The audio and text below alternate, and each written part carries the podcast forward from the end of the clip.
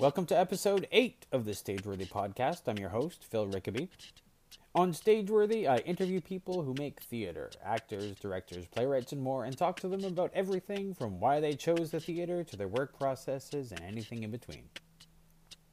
My guest is Laura Pitchinen, a dancer, actor, and playwright from Toronto. You can find Stageworthy on Facebook and Twitter at StageworthyPod, and you can find the website at stageworthypodcast.com. If you like what you hear, I hope you'll subscribe on iTunes or whatever podcast app you use and consider leaving a comment or rating.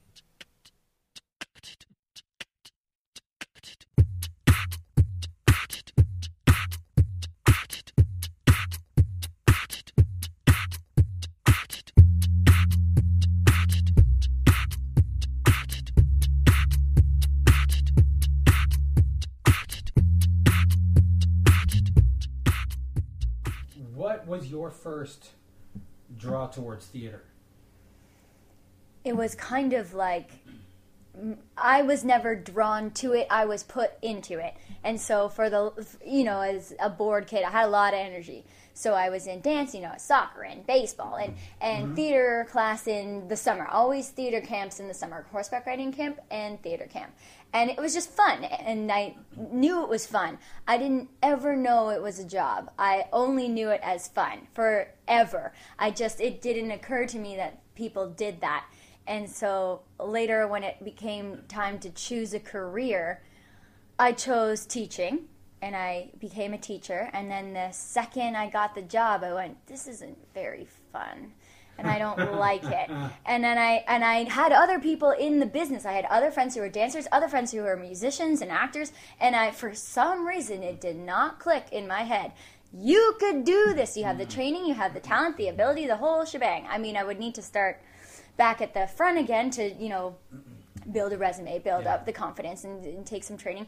But uh, anyway so i did a big pivot turn right out of teaching and started back at the beginning into theater. And then the after that decision the more i got into it the more i was like oh okay this is it. This is for me. This is where my love is. This is where all my energy i feel that it's useful instead of being drained out of me. I find other careers ones that aren't for me take all the energy i have and just suck it out of me and instead i could do 10 or 8 hours of theater and still feel good when i came home energized even. Well, a, a job or, or that isn't right takes all of your energy to, just to stay with. yeah to be there and mm-hmm. to wake up every day and go "Ugh, Yeah. Why?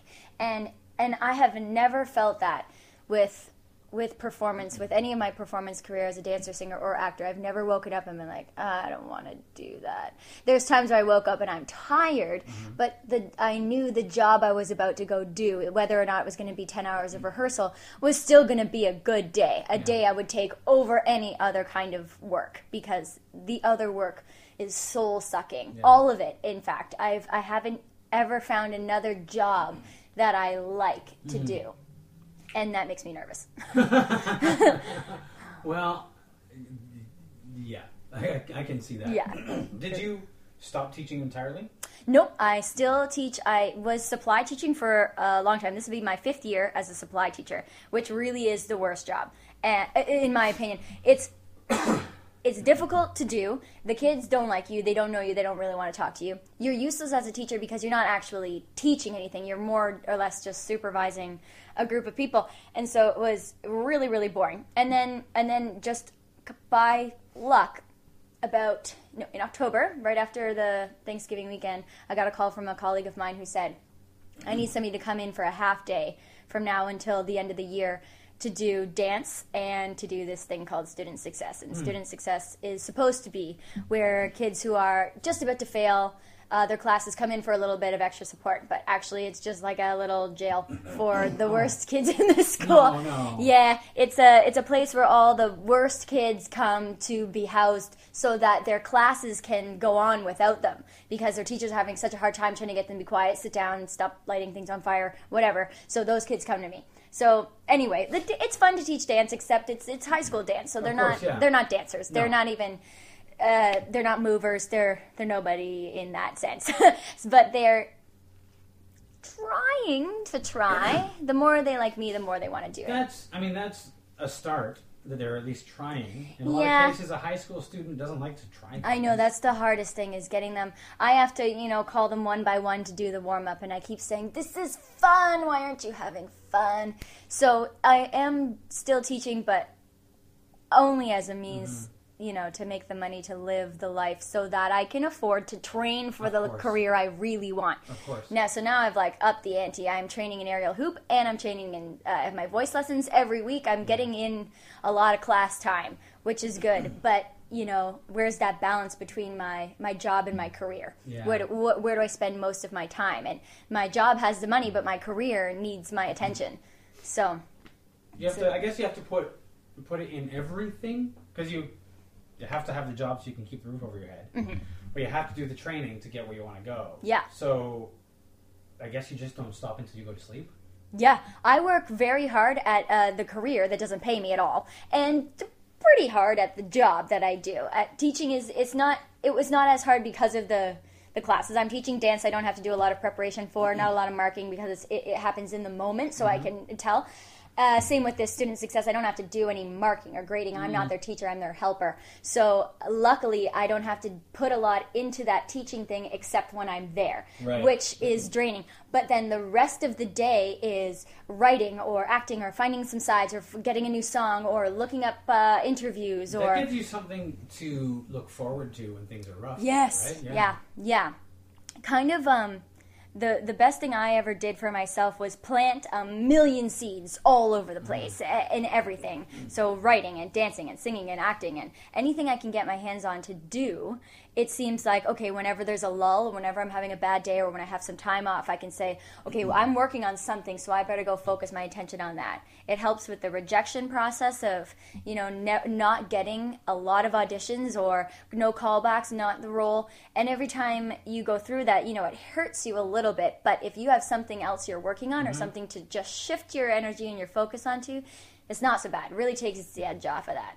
One of the hardest lessons I ever learned when I was when I was trying to act full time was that yeah, not getting the gig hurts, Hmm. but if you don't enjoy the audition process, learn how Yeah. because it's your resume. It's how you like. It's how you get the job. And if you don't learn, if you don't enjoy what happens in the room, they can tell.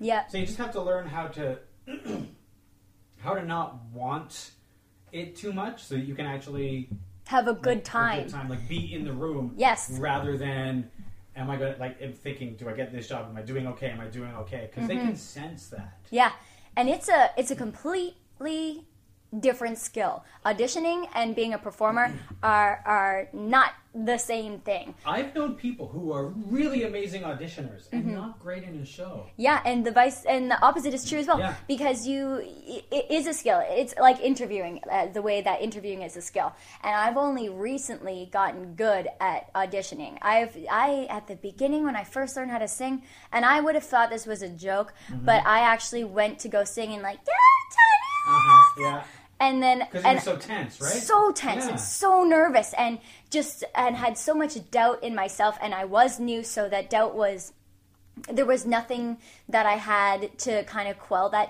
doubt. There was uh, there was no confidence. There was uh, just all I needed was strict affirmation from other people in order to feel good. And so I did some pretty shitty auditions.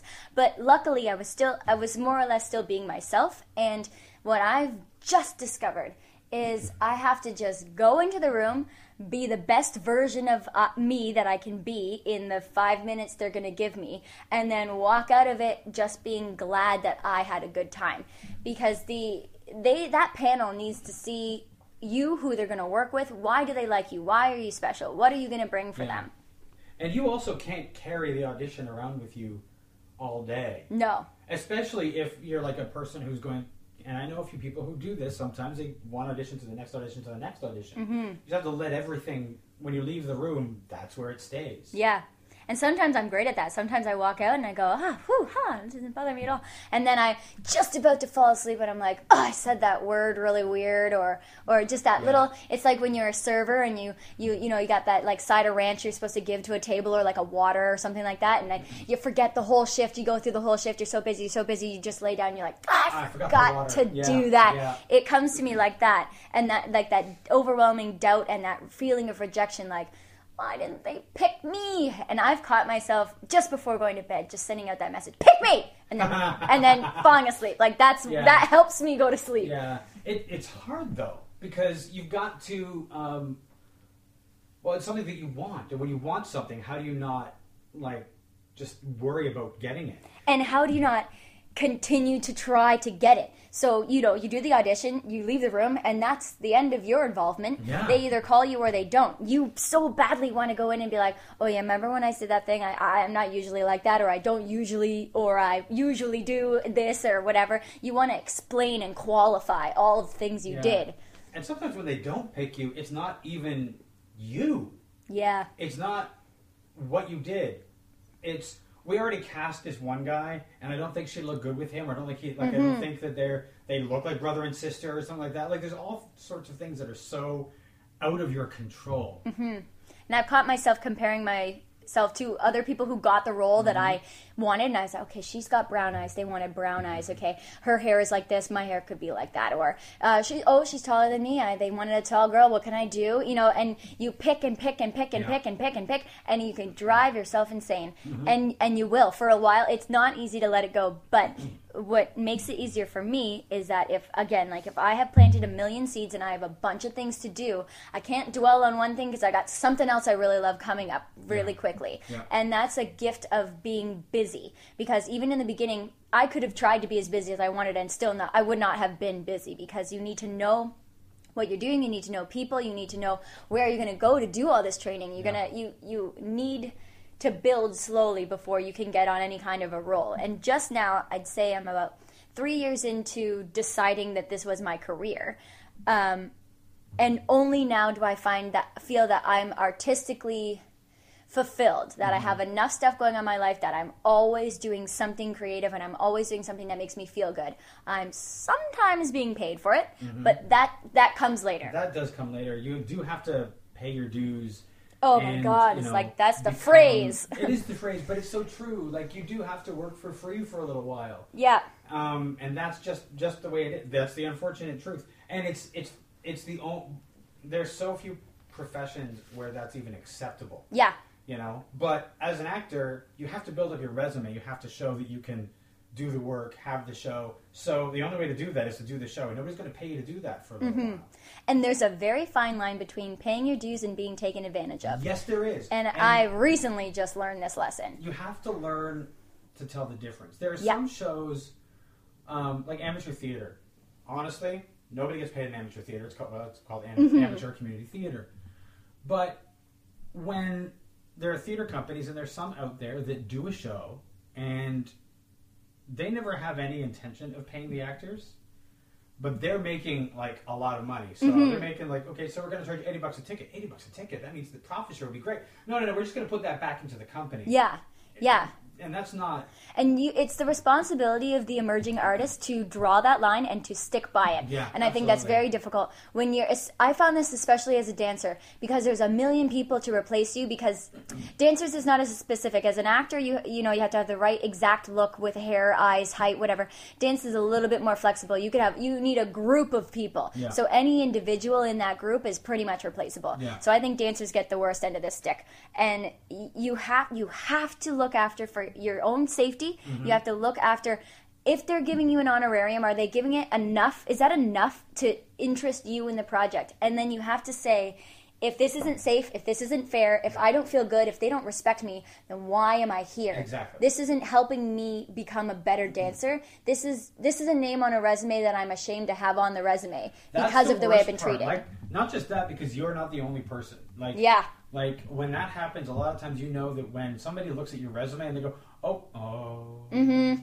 I know what happened there. Because if you feel that way, it's a good chance that other people feel Yeah. that way too. Yeah. And it is your responsibility, and it's difficult because if you're an emerging artist, you are desperate for work. Of like, course. truly, truly desperate. And there is always going to be people who are desperate for work. And so you have to be one of those people who wants work but demands a certain level of respect and accountability from your employer Yeah. because it's it's it, the economy is bad the arts is not that far behind bad and so you have to be responsible you Mm-hmm. have to be you have to take that chance that somebody's not going to like you because you have to stand up and say i think you need to give me $50 more I think in a lot of cases, performers are often afraid to, to make that. You Yeah, know? Yeah. to say that because what if they're like, get out?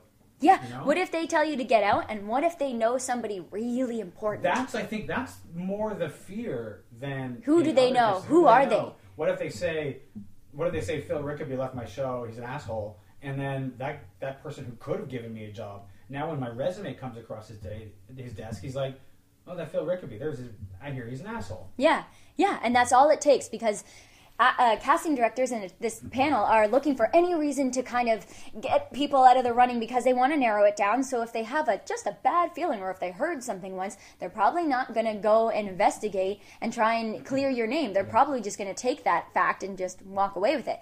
But despite that risk, it's kind of like do you want to work in a world where you're treated like that? Yeah. Why did we become part of this profession if we were just going to accept that kind of behavior? Yeah. So so it is risky and but and it can kind of create like a glass ceiling when you start saying no to things and then people stop offering you jobs at those companies or in those communities you really you slow down. But i think less work but better work i- is is better than a bunch of mm-hmm. crap I, I also work. think like the companies that I would trust are like maybe I don't mind if I'm working on a fringe show or I'm working on something like that if they're upfront about Mm-hmm. what the financials are.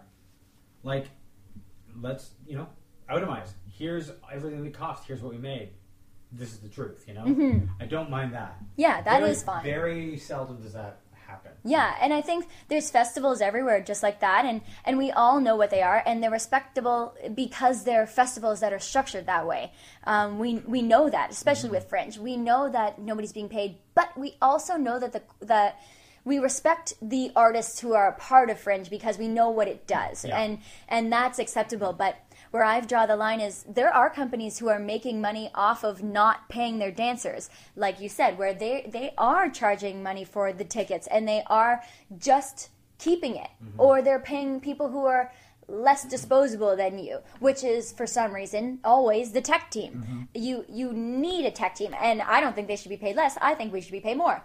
They they always pay the lighting guy. They always pay for for sound. They always pay that kind of thing. When and then they just oh the actor Do forget you know, about do that. you know what the difference is? The difference is that the lighting guy won't work for nothing. Exactly. And That- somehow that- we've managed to get into this rotational thing that, that dancers and actors and singers will. And we got to Yep. stop doing it. And we all have to stop doing it. And then, uh, hopefully, in this world that I want to live in where everything works out perfectly, is if we all stopped, then the people who are taking advantage of good, good talent is going to run out of that talent, and they're going to be producing crappy shows with people who don't aren't really invested, who aren't trained, who bring in bad money, and then their suffering will th- make them change. Okay, maybe I need to pay people. If I want high end results, I have to pay people who have spent their entire lives training, especially dancers. But drives me so much, drives me nuts. It's like the dancers that I've ever known have all worked so so hard. It is not easy being a dancer. It's not easy being a singer or an actor either. But dance is painful and it's and it takes a very long time. There's a lot of stress. There's not a lot of progress at first. There's so many different styles so that if you're shut down from one style, you feel like a complete failure a, as a dancer because you can't be a ballerina and a hip hop dancer simultaneously. It's it's different bodies, it's different movements, but you're expected of that. And to see the dancers being paid an honorarium of $20 for a three hour performance is just sickening. To think about the hours of sweat and blood literally into that talent and training, to just have it brushed off as if you're one in a million kinds of people who could come in and do that job. It's just not true. Let's back up for a second because sort of glossed over at the beginning a little bit about how you started in theater. Mm. We just sort of like it was a uh, an afterthought, but let's when so dance, singing, and theater did they all happen together? I think theater started first with these summer camps, always in summer every year. And dance was a quick behind. Uh, it came up in maybe when I was 12, which is late for a dancer, but still early in my life. Um, when my again, it's an energy thing. I, I went to I had did gymnastics, and then uh, the gymnastics uh, studio closed. I did rhythmic gymnastics. Again, that studio closed. I kind of just wandered around, and my mom said, "Okay, why don't you just go here?" And it, this studio they put me with in a Canadian dance company in Oakville. The only reason I ended up there is because they didn't offer classes on Friday nights, and Friday nights with my family is pizza night.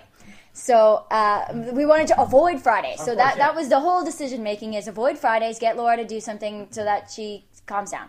Um, and I stayed there, and I, I jumped quickly from. Um, a recreational program to competitive, and I was there for eight years until I graduated high school, and I went to Nova Scotia for my uh, d- bachelor's degree. And um, halfway through my bachelor's degree, I my mom calls me and says, "Oh, Disney's coming coming to town. Why don't you audition? Is Disney Tokyo and Disney Cruise Lines in the same weekend?" And so my mom flew me back out from Nova Scotia to go do this audition. I'd never really done an audition before. I had been cast or placed in dance shows because of where I was uh, dancing competitively, but never auditioned. It was a good audition, super fun. Did some ballet, did some jazz, did combos, uh, some push-ups. Um, we did some lifts, a lot of waving. There was some waving and smiling components, um, and it was great. It was great. I uh, it was fun. I went back to Nova Scotia. Didn't really think much of it because it wasn't my career. It was just kind of my mom had mentioned it, so I went and low, low pressure.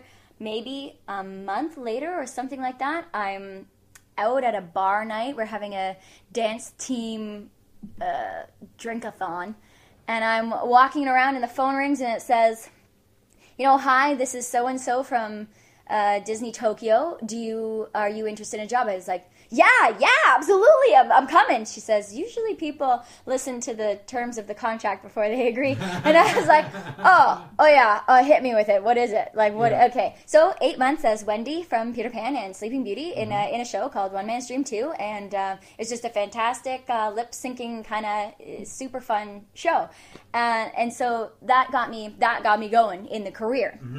So I get to Japan, do my thing, super fun, loved it, loved it, loved it. But the whole time I was there, I was just obsessed with my psychology textbook for the third year. I was really, really excited about doing this course called Abnormal Psychology. Can So I ask what you were studying? What was your major when you were psychology and history. Okay. Yeah, I have a joint major. So I was obsessed with taking this abnormal psychology course because it's so fascinating to me. And this links into the Suicide Cues, the play I wrote. So I love, love, love psychology. And I, that's always been true. And so while I was in Japan, I thought, okay, I need to, I need to finish this degree. And so I followed that passion, and I don't regret that. It would have certainly been easier to come home from Japan having had that contract under my belt and then just zipped into the rest of my career. Um, so that would have been really nice. But uh, my education couldn't wait. I, I was reading the textbook in Japan, and actually, the Japanese cast started calling me Belle because I was carrying Because this you were always textbook. reading, course, yeah, yeah, and it was yeah. big. It was not easy, and like setting my my harness for Wendy and all this stuff, and setting the shoes, and they did. Oh, that's so cute. You're studying, and so I went back, finished my two year degree uh, finished the rest of the degree, which was two years more. Uh, I haphazardly, uh, um, what's it called? Applied to teachers college because I needed another plan. And but I had planned to be an actress and a dancer at that point. I thought, okay, I'm going to be done with my education and I'm going to go. Um, but I got in to U of T, which is kind of rare because there's a lot of people who apply and don't get in. So okay, I thought I can do a year of teachers college and then bada boom, bada bing, out. When I'm in teachers college, we all applied for the TDSB. It's kind of a crapshoot. It's you it, you really really don't get into TDSB. It's it's a huge luck of the draw. I got in. So I thought, okay, I gotta go. It, the, all these different signs just kept coming up, and really the philosophy of my life has been if it's there and you love it, go for it. And so I, uh, so flow, all this thing is flowing out, flowing out. I, in my first year of supply teaching, I get an LTO for the subjects I want the most, which is grade 11 and grade 12, Intro to Psych, Soc, and Anthropology. This has been the, dr- this was the goal Yeah. to be a teacher in this course. So I get there, I do the course, and I realize, well, uh, I'm kind of done. I, I chaperoned prom. I had my graduating class. They were so fun. I got all, all the information I wanted. I inspired this crowd of people. They were they were wonderful students at a, a well respected school. And uh, I didn't want to do it anymore. I thought, okay, that that's it. Because because if I did it anymore, I would have to do it again, and I don't believe in doing things twice. Yeah. And I had not thought that through when I wanted to be a teacher, which is actually just doing the same thing over and over and over and over again with different Even if you people. had done it again, if you had such a great year that first time, you would always compare it your the year you were in to Uh-huh. the year before. and I knew I was just going to lose energy as it was going on because that information isn't isn't as interesting the second time you say it. And so and so I went on this trip to New Zealand with an actor friend of mine and the whole time I'm thinking what am I going to do with my life? What what am I going to do? And he just said, "You know, you could be in the show that I'm in and you could do a good job." And all, that's all it took was nobody had ever said that to me mm-hmm. ever. Like, "Oh, hey, by the way, you could do this as a profession." Yeah. And just that suggestion was like, "You are right." And and then I just and then it uh, completely turned around, and that's all I did. I put all my effort into uh, getting back into shape as a dancer. I lost a little bit of it, but not too much because I was still young. Started taking acting classes, getting individual singing lessons. Now I'm doing aerial hoop, and because uh, supply teaching is so boring, I started writing the play to to give myself uh, purpose while I was there. Let's talk about the play. Okay, What is, tell, tell me about the play. So the play is called The Suicide Key, and it's about two women, both with mental illness. Uh, it's described as depression and anxiety, but it, it those words don't really mean anything anymore. Diagnostically, sort of, and colloquially, even less. And so, but anyway, uh, two girls suffering from mental illness for a long time. So uh, I'm saying a decade or more. And one of the friends has decided she's done. She's done suffering. She's done living, and she says to her friend, uh, "I need to think about an end of life plan." And so the friend says, "Okay," and uh, because she understands, she understands that struggle. She understands that people who say it gets better are making a promise that they can't make. You don't know that. And there's a lot of things that do get better. And there's a lot of things that that, you know, time does heal. But if you're chronically ill with a disease or disorder that has no definitive cure, then you don't have the authority to tell somebody that it's going to get better. And furthermore, you don't have the authority to tell them when they're done or not done fighting that disease or disorder. And so the play is basically uh, uh, describing the two lives of the women, why the one girl wants to kill herself, and why the other girl's okay with it. Um, what was the inspiration for this? I have um, the degree I, I did. Yeah. And I have some personal experience with mental illness. It's my family, myself, my friends, my colleagues, people I've interviewed as part of my undergraduate degree, and and things I've just picked up as as a human being and being thoughtful about what does that look like.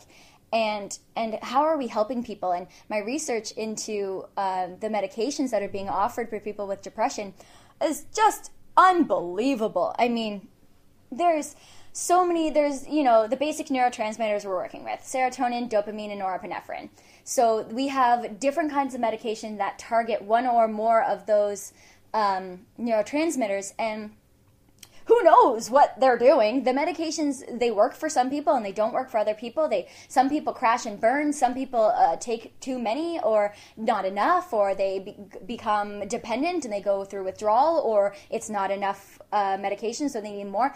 And there's nobody really monitoring that. And it's surprising because those medications and, and this is a little label that says oh um, the side effect of this antidepressant might be suicidal ideation. Boop. You know that's just a, a tiny oh Yep. just oh by the way Yep. uh, this medication you're taking uh, could kill you um, and in and of itself can kill you so not only have these doctors have you just go in you say i'm depressed they go here it's a very it's a very short process. Mm-hmm. Sometimes they offer you uh, psychotherapy and other things with it. If they're a good doctor, they they like they want to bring that a little bit further. But a lot of the time they just hand you a bunch of pills and hope for the best and and it's uh, astonishing to me that somebody who has this kind of already as a depressed individual has this inner dialogue and this inner self that you cannot trust that is trying t- trying to kill you and telling you all these negative thoughts and now you're responsible for taking this medication that may or may not make things worse. And your responsibility is to decide is that my medication or is that my life and my illness? And even separating your own thoughts from your illness is a challenge. Yeah. And now you have to Yeah. separate your thoughts, your illness, and your medication. Yeah. So, pff, come on. Uh, what are we doing to these people here? That's that. Why? Yeah. And I just so I in the play it, it all comes out all these opinions about even the difference between physical and mental illness. Why do we take one more seriously than the other? Why do we we all understand a headache, but when somebody has to call in that because they're overwhelmed and they can't get out of bed, we're like, uh, uh, just uh, figure it out, Yeah. okay? Yeah. and it's it's it's I, I, don't I think the, even the distinction between physical and mental illness just goes to show what we how little we really know about what illness means and why we're not respecting people and so we understand when somebody says you know they're dying of cancer or they have alzheimer's or dementia and so they want they want end of life care. And we euthanize pets and for for much less. And we we understand that that's something that we are alleviating somebody of. But for some reason with mental illness we're saying no, if you could just try harder, if you could just uh, meditate or go to therapy or just get it together or just uh, start by doing this, start by doing that, da, da, da, blah, blah, blah, blah, blah, blah, blah. All these suggestions from people who don't know what they're talking about. I mean, I'm sure they have good intentions, but do you understand what you're saying to somebody? You're making them responsible for their disorder. You're making them responsible for getting better when in fact they're suffering from something that is hurting them and we're treating them as if they for some reason can overcome that naturally and i think that's just a general misunderstanding about what the term mental illness means obviously it has something to do with the biology of the brain so it is a physical illness it's not made up No, it's a physical illness. I mean, but the so if somebody has a mental illness, if we treat it the same as say getting the flu or or having cancer or something like that, we still treat the physical disease. So we have to treat the uh, mental illness. Um, sometimes we don't do a very good job with the physical disease, but I mean, we we still put a whole lot of effort into that. Um, so maybe the antidepressants are not they're not the solution, but so like It's how- help. It's, yeah, it's help. it's certainly and I, I would encourage people to try antidepressants but also to to have to say you you somebody needs to be in charge of that. Somebody needs to be watching this process. Perhaps it's uh, a journal entry to say how am i feeling today and what's my dose and things like that because you need to be able to see uh, objectively what's going on because uh, from day to day uh, depressed mind changes so quickly that it's easy to get wrapped into everything sucks and everything yeah. hurts and everything has always been this way when that's not necessarily the case and no, um, it's not because that's that's the my friend. That's what the disease makes you think. The disease makes you think Mm-hmm. that it's always been this way. Nothing will ever get better. You're the fuck up. You are. Yeah. like and that it you is right. Yeah. that it's you that Exactly. you and the disease are one thing Yeah. and um, and so a part of the the play is advocating for um, end of life care for mentally ill people because I think it's important that at this time, if we know there's no cure, uh, that we should start letting people decide when they're done fighting this fight. That because there's nothing that we know is going to work to fix people, that maybe we have to just acknowledge that some people, whether we want to or not, are going to die of mental illness because we can't help them and they can't help them. And and we might have to just say it's okay. Because at this time, at this moment in time, we don't have a solution. And the next best thing is to let people stop suffering. Because what we want more than anything is for people not to suffer and live. But we don't get to win like that. We don't we just don't get to win. And wouldn't it be nice if we could die with dignity of mental illness? In fact, um, while I was writing the play, a man who lived across the street from me committed suicide. And I happened to, I woke up to him dying. He hit the pavement and made a very loud noise about five o'clock in the morning. And I shot up out of bed, ran over, saw, saw him, called 911. and uh, the dispatcher told me to do CPR on him until uh, they came. And and I was kind of conflicted because I have all these beliefs about about death and, and the right to die. And as I'm doing these chest compressions, first of all, it's terrifying. But besides that, I'm thinking, well, if he really wanted to die, who who am I here to try and save him? But then I also thought, well, I don't really know him, so maybe it's a cry for help. So maybe I should save him. And so in the end, I just I kept doing them. It, it was pretty obvious that he was already dead. So my internal dilemma was kind of inconsequential at that point. Mm-hmm.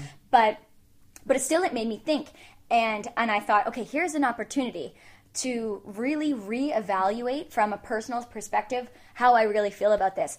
And and actually it reinforced how oh, how I believe that wouldn't it have been nice if he could have died in his bed with one other person there happily uh, or uh, at least at peace maybe not happily but to have said to other people I I'm done and I have to go. Would you mind holding my hand? Instead of jumping from the ninth floor with a shirt around his head and a cell phone that's already dialed 911. What what a way to go. What a way to go after suffering for this was a middle-aged man. This was not a teenager. This was a, a, a guy who is who who had lived a life and was done. And so wouldn't ha- it have been nice to have died with some dignity and with some love and some care in those last moments instead of pushing everybody away, dying in secret and alone and outside mm. like that. That that mm. was his only choice. He didn't have a, a special little suicide machine where he could die in peace. Mm. And his death affected others negatively, which is not the way you want to go. You don't you don't want that. People who die in their closets or in their garages don't want the reason people don't kill themselves is because they don't want to scare and hurt their families like that. What if those people were allowed and and the family could know. Then they could be prepared. They could say their last words. They could do all those things that that, that these people deserve mm-hmm. before they died of an illness mm-hmm. of something. They're not just making quick fun decisions. They're Yeah. taking this seriously their death as seriously as their life. Furthermore, what if it was a teenager? What if every time a teenager felt suicidal, they they would say something, and then we would go, "All right, let's plan that. Let's plan that death. If you really, if you really feel that way, let's let's plan it out." And teenagers, having no sense of you know perspective, if they're shown what that death means, okay, you cannot see that movie. Your friends will never get to see you graduate. You don't get to go on that trip. You do not get to get married. When that perspective is forced on them, I think I think they'd make some different decisions. Of course, we're still going to see people. It's not a solution. Not allowing death uh, people to commit suicide is not not a solution. Of course, there's still going to be people who who do things that that are out of sadness and Yeah. that we can't help. But I'm just trying to think of some ways that, and I truly do believe that that would help at least some people. No, uh, you know, some somebody somebody out there Yeah. wants this and can't have it. Back to the suicide. Back to the play, because that's this is all like a lot. This of, all. a lot- This a lot- is this all a lot of this stuff. is the play. yeah, yeah, yeah. yeah. The play itself. Um, where is it in terms of its? Uh, uh, Ah, so the play is in an apartment, much much like this. Mm-hmm. It's just two girls talking. Uh, it's an hour long. It's it's hyper realism. So it uh, they're cooking dinner. They're uh, smoking a joint. They're um, it's very casual. They've been friends for a long time. They they know each other's stories. Yeah. So i- it's a little bit of reiterating their own life stories, but it, much in the way that we're talking now, it's very casual. We're talking Yeah. about death and depression, and, and, and neither of us are on the floor crying. Um, so it's kind of there's a humor infused Yeah. uh, because it's, it'd be it'd be dark if it was just about this. uh, yeah. But but this is the first time the conversation they're having is the first time where both characters get really vulnerable because if this is if she's really going to die, Mm-hmm. then her friend needs to throw out all the stops. She needs to say, "I I was as bad as you were once, and Yeah. and I've made it out." Yeah. Just just to let you know Yeah. this is possible. So the friend the friend is having this conflict between supporting and understanding, but also, you know, she's gonna die. The Yeah. friend is gonna die, and and you don't know when, and but and you're gonna be responsible uh, in a way, and uh, so it gets there's the, the, a huge tension, and I believe that tension is something that anyone can relate to because why wouldn't you feel both those things at the same time?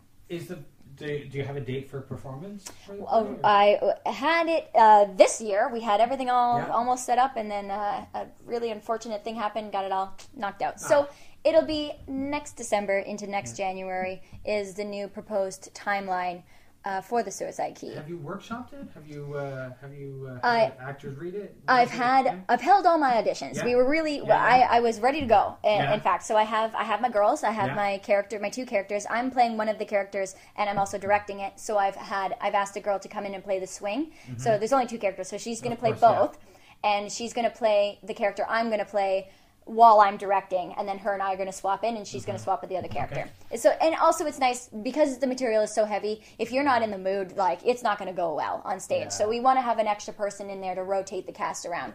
Do you have a venue? Uh, I, that still up in the I wanted Factory Theater. It, it seemed perfect. There's their um, I can't remember if it's their studios. This their smaller space. Yeah, yeah, because I yeah. really I want an intimate audience. I want it to be kind of voyeuristic. The audience looking in on this play because it, it's a conver- it's an intimate conversation. So I want it to be small, but I want them to feel like they, they can hear everything and they're listening in as, as a fly on the wall. Mm-hmm. So, but uh, either uh, pa- uh, Theater Passe Muraille has a, a lovely little space too. All the little theaters do, but I had booked with Factory Theater before I had to pull out. Right. So I, I would definitely I will approach them first, hoping they're gonna forgive me. I mean, it wasn't too messy, but nobody wants to be the person who had to back out of a project. No, of course, of so course, yeah. I think we ended up on good terms because you know we're both good people. It just the circumstances around it kind of full length play? Two acts? One act? it's one act. Yeah. It's an hour long. Um, the time constraint came from uh, different things I was while I was developing it.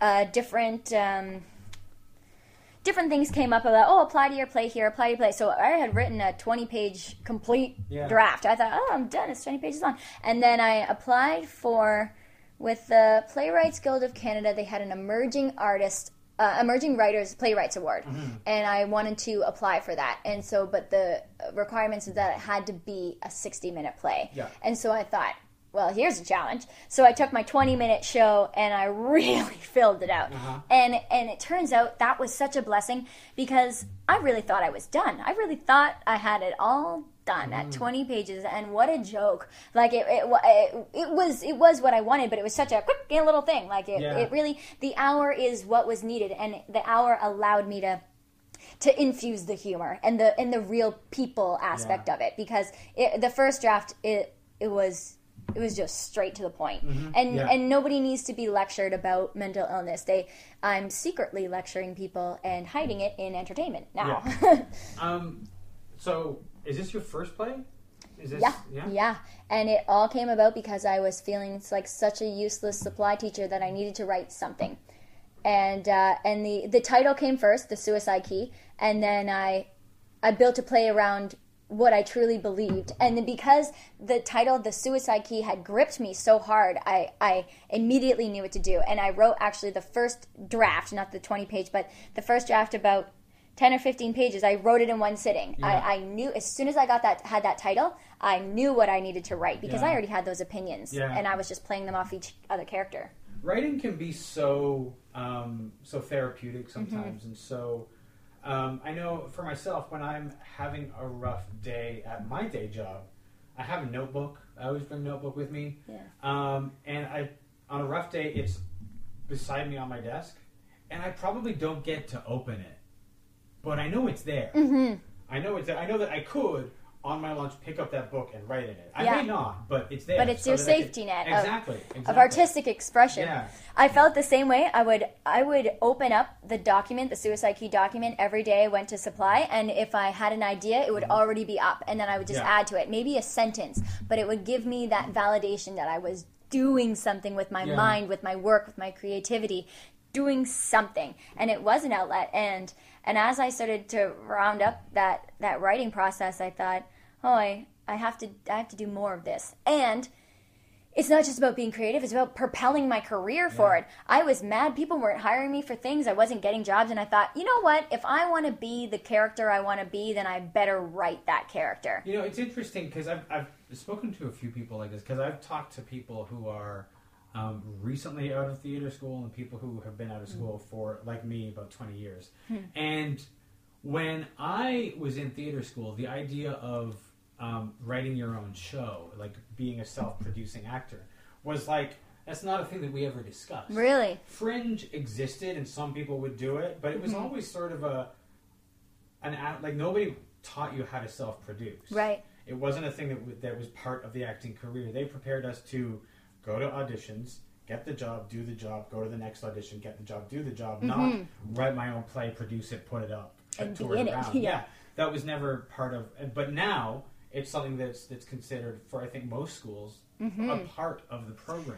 I, I can see why they would why it would not be something they would do because being a performer and being a writer are not the same thing. Those skills aren't necessarily transferable. They're- it's they're it's difficult. necessarily the same- It is difficult, but it's worth it. Like Yes, if you if can do it or if you can collaborate with somebody who can help you do it, this is a way off the ground. Yeah. And I this play has opened so many doors for me. Mm-hmm. Uh, and it's even this. I, I, I wouldn't have been able to contact you if I hadn't already written a play or you had didn't have- started to play. to play- yeah, I had something right, to yeah. say to you. Yeah. Same with uh, uh, the Pitch Andy event at the Passe Muraille. I had something to say Yeah. when they offered that. I didn't have to think about it. I already had a play I needed to talk to them about. Right. Same with other people, uh, all these other people in my life who come in.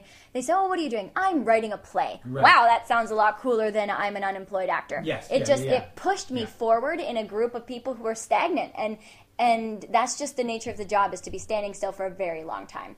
I mean, at an hour long, the play is something that could could fringe tour. Yes, and I've done. I've applied to the Fringe twice, and uh, not gotten it either time. Have you just Toronto, or have you done Just Toronto for now. Yeah, do like apply to other ones? yeah. Uh, it, that's Literally- became obvious this year. Were you at the at the fringe lottery this Yeah. year? Go? Yeah. So was I was so um, Yeah. I'm never gonna do that again. Well, it was I too. Ner- I I was too. I was too nervous and waiting and waiting, know- and then the numbers all go by and it's not you. And now what do you do? I'm. I will probably do it again, Good for you. but um, because I I've done it before, I know the I know what the odds are. yeah, I know what the odds are. But there are other festivals. There's you know Montreal, which is a great little fringe to introduce, like to, to start a show in. and Hamilton, Hamilton. is not I'm- far. I'm, doing Hamilton London? this summer. London has a fringe. Um, I got a car. Orlando. Yeah, Um, yeah, and yeah. Winnipeg. I mean, if you've never been to Winnipeg Fringe, I recommend it. Yeah, and you know what? Maybe being um, that a small pond is is kind of a nice pond Yeah. to be in, and start start the buzz. What's What's funny Make is, the that connections. you know when we're from Toronto, we think that maybe Winnipeg is like a small pond Fringe. Number two in Canada. Mm-hmm. Really? You know what? A lot of comedy yeah. comes out of Winnipeg too, and every Yeah. time I, I'm surprised, but I shouldn't be because I know that. No, there's such amazing work that happens in Winnipeg. I actually Mm-hmm. know some amazing theater artists who do Winnipeg to Victoria and they don't come to Toronto. Really? They're brilliant, but they've heard that Toronto isn't welcoming to Hmm. uh, touring shows, so they don't even bother with it. Well, Um, there's some amazing work that goes on in some of those other festivals as well. yeah, and that that in and of itself is a full time job. Um, right now I'm applying for grants, and I can't. Oh my god, I, I've got a Grant big. writing can be a full time job. Uh huh. I know. I just keep employing myself to do more and more difficult things. But so there's a big one coming up February third for the Ontario Arts Council. You know, this twenty big twenty thousand dollar grant, Yep. which is exactly what I need. And um, I just I'm scared. I've read the I've read what I have to do. I have most of the information because I've applied to smaller grants, so Yeah. I've I know what I'm doing. I've got the work. I I know I've listened to an hour and a half long webinar about applying for this grant, Yeah. and now I just have to do it, and you- it's oh, it's so daunting, but I'm going to. Are you a Theatre. Ontario member? No.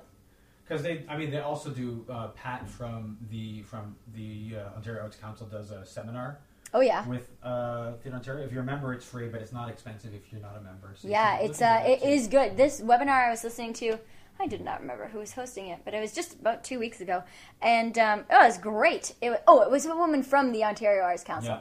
Uh, she and uh, she described just in detail what you need to include in this Mm-hmm. in this application. And they, uh, to my surprise they want some really specific Yeah. information and explanations. It's it's a little bit more casual than i had thought in the in, because they want you to def- describe Yeah. what you're doing especially in the budget. They want not only the budget but why you believe that that's the budget. Who's Mm-hmm. your target audience? What's your revenue going to be like? How do you know you're going to reach these certain these people? Yeah. and and and why are you confident in this? What what space have you picked? They it's much more complicated than oh I need thirty five thousand dollars and course, here's yeah, my breakdown. yeah. It's about the math, but it's about also uh, where if you don't get the full twenty thousand dollars, uh, where can you make cuts and Yeah. where where are you getting free services? So they say uh, if you got a studio who's going to give you some rehearsal space, put that in the budget. Rehearsal space free. Yeah. So they don't. Not only do they want So they the- don't look at it and they're thinking, oh, well, this person they haven't accounted for, for Yeah. rehearsal space. They don't know what they're talking about. They want that in there Yeah. because they're saying, assume we don't know anything and tell us everything. And so that's what's daunting. Is I have to make sure I get on all those details and really explain myself. yeah. and what so- about crowdfunding? Have you thought about? I have. I also have a fundraiser uh, named Raheem, and he was helping me. Actually, the reason this kind of uh, uh, uh, didn't work out the first time is that he's he has a, a health issue that got in the way, but he's my main fundraiser, Right, yeah. And so uh, he was he he was in charge of all that Yeah. stuff. So he's still now he's better, so we're Yeah. good. And so he's he's back onto it. So I have the grant. I have.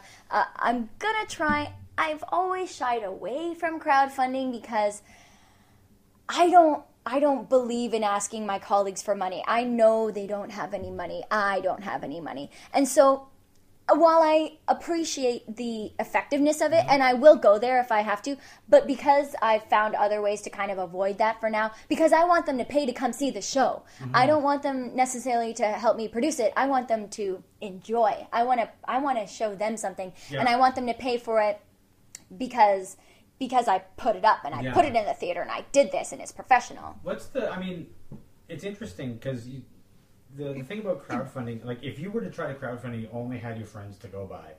You could never raise the money. No. That's that's the, the, the, the truth. The whole thing about crowdfunding, as and I have, I could rant about crowdfunding. Really? Oh, I could, I could. Um, We'll have to talk about this later. but yeah, I, I won't. I won't now. I'm gonna prob- later on. I'll do it like an episode on Crowdfunding. On, on crowdfunding. Good. But um, in terms like if you can't, you have to find a way to get out of your network. It has to be a Yes. pitch that's good enough to get attention. Um, it has to have perks that people want. Yep. And it has to like you have to be able to get people to share it. If your friends can't donate, your friends can share it. Yes. Yeah. So that's I mean that's it, it's got to go. And I mean it's it's that's a full time job. Like, Yeah. keeping track of that. I know. I have now. I have six full time jobs, Yeah, of course, and yeah. only one that pays. Of course, yeah. Um, well, we're almost at the end of our time. Before we go, I want to make sure that, that we cover. Um, I, obviously, you're on Twitter. yep. Um, can you share your uh, your your Twitter handle? Uh, at L A P I C C I N I N at La Piccinin. Uh, I do. I'm now. I'm a tweeter. I'm Yeah. a person on the twit. You Yeah. on the tweets. Yeah. Um, and you have It's a website? great way. Uh, I do. I have a cargo collective website, um, Laura Pitch, uh, cargo collective slash laurapiccinin.com, and I also have laurapiccinin.com, which is the website for the suicide key, Mm-hmm. where it has the donate button for the money. Always important to donate button. Yeah. and so the, the, the my cargo collective cargo collective website is more of my personal website uh, with with that I set up with my pictures, my videos, my blogs, and it addresses me as a dancer, singer, actor with Mm-hmm. Yeah, all. yeah. And I have a little you know blog with my little opinions. Um, the suicide the laurapiccinin.com is suicide key based, so it mostly has stuff about the show and a little bit about me because really what I'm trying to sell people on is me. Yeah. Uh, the show also, but me. If they trust me and they like me, then they're Yeah. more willing to come see the show. That's great. Yeah.